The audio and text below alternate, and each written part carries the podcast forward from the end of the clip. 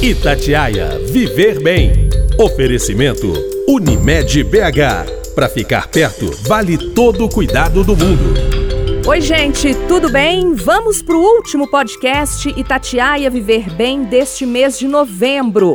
Hoje a gente não pode deixar de lembrar a importância do debate sobre o nascimento de bebês prematuros e os cuidados que as mães devem ter desde o pré-natal. Por isso, o tema de hoje é o Novembro Roxo. O mês foi escolhido porque em novembro é celebrado o Dia Mundial da Prematuridade e a cor representa a sensibilidade e a individualidade de cada bebê prematuro e também significa transformação, algo visível para quem acompanha o desenvolvimento desse bebê. Neste ano, o foco da campanha é a separação zero entre mãe e bebê prematuro, ou seja, permitir que a mãe tenha condições de ficar internada para acompanhar o filho prematuro o tempo todo e que o pai também tenha esse livre acesso. Segundo dados da OMS, a Organização Mundial da Saúde, o Brasil ocupa a décima colocação dos países com mais partos prematuros no mundo. Além disso, 15 milhões de bebês nascem antes do tempo por ano no mundo.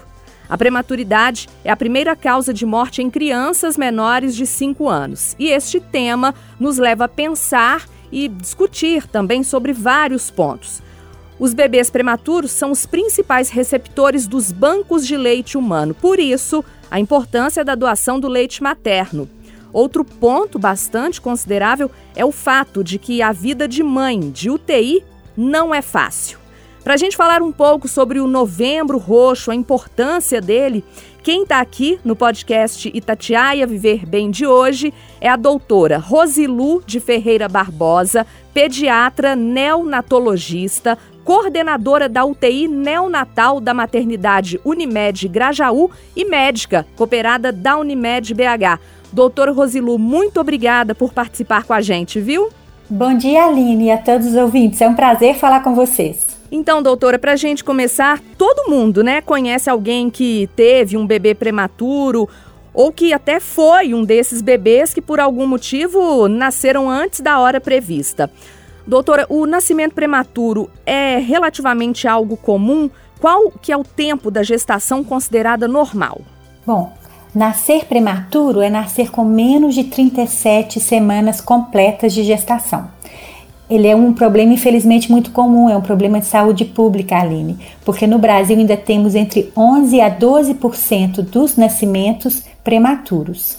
E é um processo muito longo e doloroso, tanto para as famílias, para os pais especialmente, como para os bebês, porque a condição clínica da mãe que determina a prematuridade muitas vezes indica repouso prolongado ou internação antes do nascimento e sem falar da, das longas internações dos prematuros, quanto menor a idade gestacional do nascimento, maior o tempo de internação. Infelizmente, falar de prematuridade significa refletir sobre a sua prevenção, e a prevenção se dá principalmente pelo bom planejamento familiar e um pré-natal adequado, sistemático, regular, em que se possa identificar as causas de uma prematuridade e evitá-las. Doutora Rosilu, e o que, que pode levar um bebê a nascer antes da hora? Diversos fatores, né? diversos fatores, fatores maternos, doenças maternas, ou doenças crônicas maternas, ou a mãe que desenvolve uma diabetes gestacional grave, de difícil controle, ou quando ela aumenta a pressão arterial justamente no período gestacional, que às vezes pode ser controlado ou não. Quando ela tem algum acidente com a placenta, a placenta se descola na hora do parto ou antes da hora de nascer. Quando ela tem uma placenta que sangra e que dificulta a nutrição do bebê. São vários os fatores que podem ser identificados durante o pré-natal e podem ser evitados na maioria das vezes. Doenças da coagulação do sangue, enfim, inúmeros fatores que o obstetra conhece bem e pode identificar e prevenir. E mesmo fazendo o pré-natal direitinho, Há risco desse bebê nascer antes da hora? Há risco. Há risco porque a pressão arterial elevada, ela pode ser controlada ou não. A gente tem infecções maternas que fazem romper a bolsa antes da hora e aí nasce o bebê, amanhã tem trabalho de parto, o bebê nasce antes da hora. São várias condições endocrinológicas como a diabetes que pode ser bem controlada ou não. Então, mesmo com o pré-natal, muito bem feito, muitas vezes não se consegue evitar a prematuridade. É para isso então que existe o cuidado durante e após o nascimento. A gente precisa de toda uma equipe multidisciplinar treinada e especializada no cuidado desses bebês tão frágeis, juntamente com os pais. Então, separação zero significa viabilizar que os pais frequentem a UTI neonatal às 24 horas do dia. Uh, nós temos uma unidade na maternidade Grajaú, da Unimed BH, que permitia aos pais 24 horas junto com os filhos quando eles assim desejavam. Com a pandemia, a gente precisou, precisou restringir um pouco esse tempo, mas nós estamos caminhando para flexibilizar e aumentar cada dia mais a presença dos pais na unidade. Os pais não só participam das decisões terapêuticas, como são treinados no cuidado desse bebê e a mãe viabiliza a ordenha e a oferta do leite materno, que é fundamental para o crescimento e desenvolvimento desse bebê. Doutora, só nesse comecinho aí da, da nossa conversa, do nosso bate-papo, a senhora já falou diversas vezes sobre o pré-natal. E por causa da pandemia, creio que deve ter alterado, né, alguma coisa aí. A mulher grávida, ela deixou de fazer o pré-natal por causa da pandemia? realmente ficou mais difícil para ela sair de casa, né, Aline? E talvez as consultas não tenham sido tão regulares como deveriam. Mas estranhamente, em todo mundo durante a pandemia, houve uma redução do parto prematuro, exatamente porque essa mãe ficou mais em casa e, e ela ficou mais protegida do estresse do dia a dia, do trabalho, do trânsito. Então, mesmo que tenha sido mais difícil um pré-natal regular, por, pela impossibilidade do trabalho fora de casa e da restrição de movimentos da gestante, houve uma redução da prematuridade durante as fases mais difíceis da pandemia. Doutor, eu falei no início sobre a importância da doação do leite materno, né? A gente sabe da importância dele para qualquer bebê, mas especialmente para os prematuros. É necessário esse alimento? Não só necessário, como fundamental, Aline. O leite materno é o leite que a criança consegue digerir da melhor maneira, mais rapidamente, aproveitar todos os seus nutrientes. E o leite de um bebê, por exemplo, de 32 semanas, que nasce com 32 semanas, ele tem a idade dele, ele tem todas as características que esse bebê precisa, inclusive imunológicas. Nenhuma indústria alimentícia ainda conseguiu reproduzir os anticorpos que a mãe contém no seu leite que passam para o bebê e previnem doenças.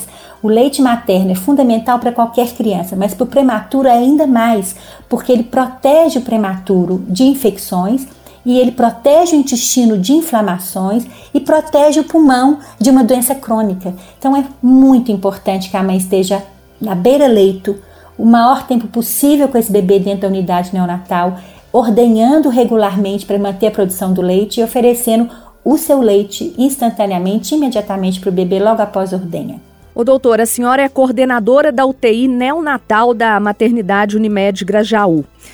É, está em contato direto ali com as mães, com os bebês. Como é que fica, doutora, a futura mamãe, né, que está preparando tudo ali durante os nove meses e ela é surpreendida pelo parto antecipado? Eu imagino que deve passar um monte de coisa, né, na, na cabeça dela, medo, apreensão, não só da mãe, né, do pai, de toda a família, né? Como é que fica isso, doutora? É um processo muito difícil mesmo, até porque além da dificuldade própria, é muito longo, né? Com os bebês que ficam internados, eles ficam mais ou menos o tempo que faltava para completar o termo. Então são internações muito prolongadas. Bom, a mãe começa sofrendo com diagnóstico de alguma doença que possa levar à prematuridade. Já existe todo um estresse durante o pré-natal para que essa condição se previna. Depois ela pode ficar internada e, e, é muito difícil esse período de internação. Ela tem que tomar medicações, antibióticos, corticoides para amadurecer o pulmão do bebê. E aí, quando nasce o bebê, em alguns lugares ela não consegue ficar o tempo todo com o bebê. Então existe uma separação. E basicamente a separação da alta da mãe. A mãe vai para casa e o bebê fica no hospital. Então, se, se não é uma unidade que permita a presença dela, ela tem muitas horas longe do seu filho. É, além disso, existe toda a dificuldade para a amamentação, porque fazer ordenha não é fácil. Aumentar a produção do leite, que aumenta pela sucção, você aumentar pela ordenha, é um processo difícil, doloroso, requer muita persistência e muita regularidade dessa mãe, e muito suporte da equipe da, da UTI neonatal.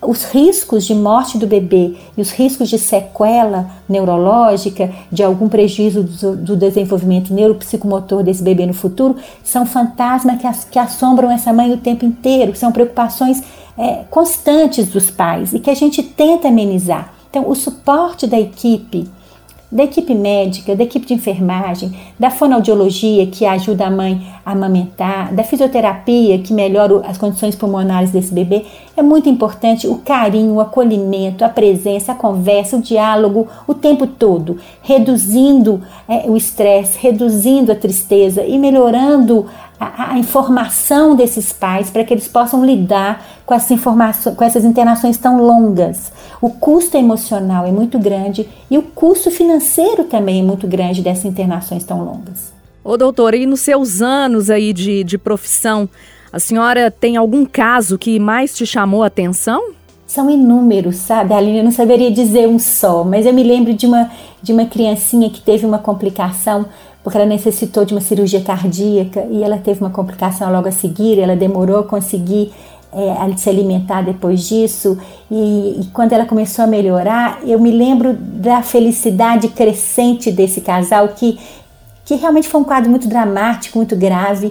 E aí um dia essa mãe levou esse, essa criança já correndo para tudo quanto é lado para nos visitar. Foi uma emoção lembrar dessa criança o que ela passou e o que ela, o que ela do jeito que ela estava naquele dia. Eu nunca vou esquecer essa, essa criança. Mas eu tenho inúmeros casos, inúmeras lembranças boas, porque o que compensa nesse trabalho é que a gente tem mais vitórias do que fracassos. E vale a pena demais investir no prematuro, porque o importante é prevenir a prematuridade. Mas quando o problema está criado, você não tem como prevenir, a gente precisa de um cuidado muito especial, muito particularizado, muito intensivo e muito acolhedor.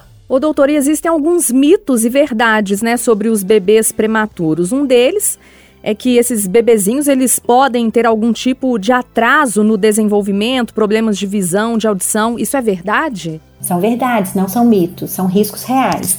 Quanto mais prematuro nasce o bebê, maior a chance de algum problema desses neurológico, de aprendizado, realmente de audição ou visão, problemas motores, crianças que vão ter dificuldade para andar, vão ter atraso no desenvolvimento motor e cognitivo.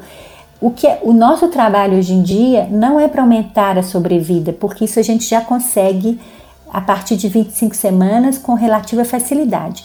Nosso desafio é salvar crianças com qualidade de vida neurológica, com o potencial neurológico preservado, porque quando nasce um prematuro, Aline, você interrompe o desenvolvimento do cérebro.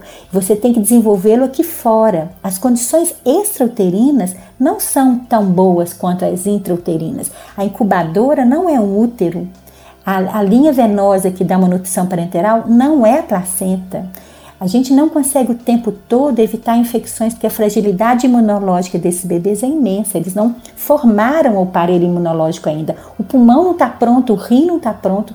Então a gente precisa sempre pesar risco-benefício nas nossas terapêuticas e o que salva o cérebro desses bebês é a manipulação mínima, é a invasão mínima. Então, quanto menos a gente entuba, quanto menos a gente ventila mecanicamente esses bebês, Quanto menos linhas venosas que podem levar à infecção a gente utiliza, quanto mais leite materno a gente utiliza, maior a chance de um bebê sobreviver com qualidade de vida neurológica. E a prematuridade exige, claro, uma série de cuidados, né? Tanto no hospital e também depois que o bebê vai para casa. Entre esses cuidados, doutora, um, um dos principais é fazer com que o bebê ganhe peso, né? Quais outros? A gente precisa de uma equipe multidisciplinar dentro da UTI neonatal até a alta hospitalar desse bebê. A gente precisa também de uma equipe multidisciplinar fora, em casa. Então eu preciso de um pediatra que seja o mesmo que acompanhe esse bebê ao longo do tempo, sempre disponível para essas mães. A gente precisa de estimulação precoce de fisioterapia motora para garantir o desenvolvimento motor desse bebê. A gente precisa muitas vezes de uma fonoaudióloga também fora do hospital para garantir uma alimentação adequada. Muitas vezes a gente precisa de um nutricionista para ajudar numa dieta adequada para o ganho de peso. A gente precisa de um acompanhamento de um neurologista, algumas vezes de um cardiologista, de um pneumologista, ou seja, de um otorrino. A gente tem que fazer exames auditivos frequentes para garantir que a audição está tá adequada, a gente tem que fazer um acompanhamento oftalmológico. Então, é toda uma equipe que começa a tratar desse bebê no nascimento, mas que mantém-se ao longo do tempo até que a gente tenha certeza que essa criança atingiu o desenvolvimento que a gente precisa para cada idade. O follow-up, o acompanhamento desses bebês pela mesma equipe, é muito importante para garantir uma assistência e um, e um resultado adequados.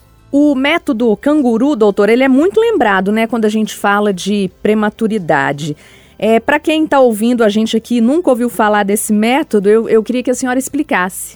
Esse método é o método de colocar o bebê pele a pele com a mãe, no colo, realmente pele a pele. A gente tira a roupa da mãe e deixa o bebê despido e o contato pele a pele ajuda demais a, a, fortalecer o vínculo entre eles, que estão separados pela internação do bebê, e os trabalhos mostram que aumenta o ganho de peso mais rapidamente, reduz a necessidade de oxigênio mais rapidamente e a gente consegue uma alta mais precoce. E esse cuidado canguru, esse colo, a gente deve estimular desde logo depois do nascimento até bebês entubados em ventilação mecânica a gente põe no colo e deve ser o mais frequente possível, uma, duas vezes por dia, durante longos períodos, duas a três horas no colo. E, e, esse cuidado canguru ou esse colo vão garantir esses resultados todos que eu já falei.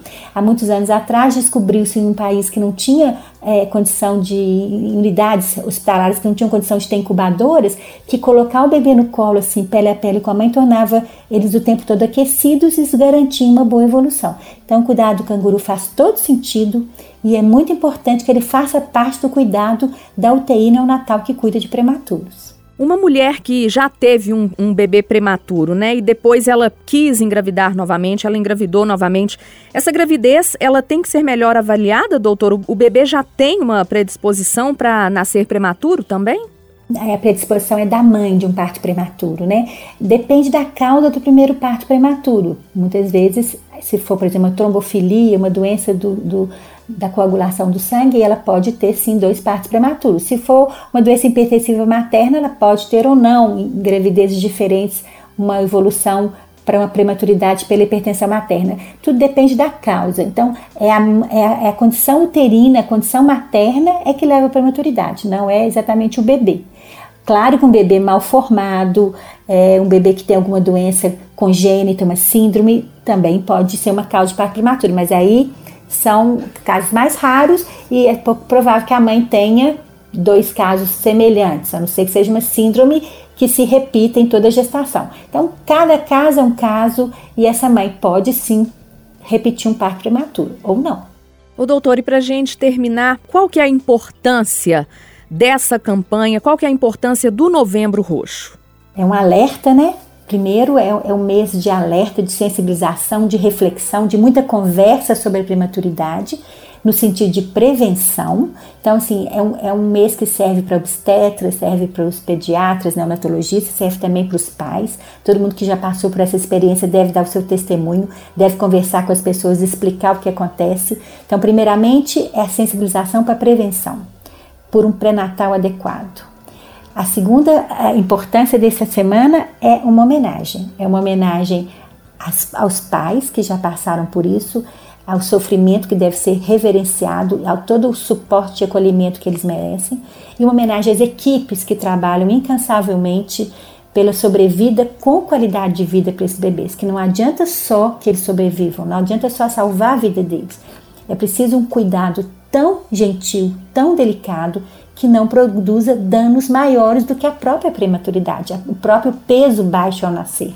Então, eu gostaria muito de deixar uma homenagem aqui a esses pais, e uma homenagem a essas equipes obstetras, neonatologistas e depois todos os outros médicos e cuidadores e apoiadores desses, desses bebês que, com tanto carinho, cuidam dessas crianças e a gente tem, felizmente, resultados muito melhores do que fracassos. Eu conversei aqui no podcast Itatiaia Viver Bem com a doutora Rosilude Ferreira Barbosa. Ela é pediatra neonatologista, coordenadora da UTI neonatal da maternidade Unimed Grajaú e médica cooperada da Unimed BH. Doutora, adorei nossa conversa. Muito obrigada por participar aqui com a gente, tá?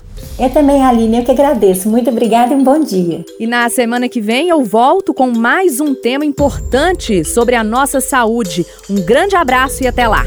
Itatiaia Viver Bem. Oferecimento Unimed BH. Para ficar perto, vale todo o cuidado do mundo.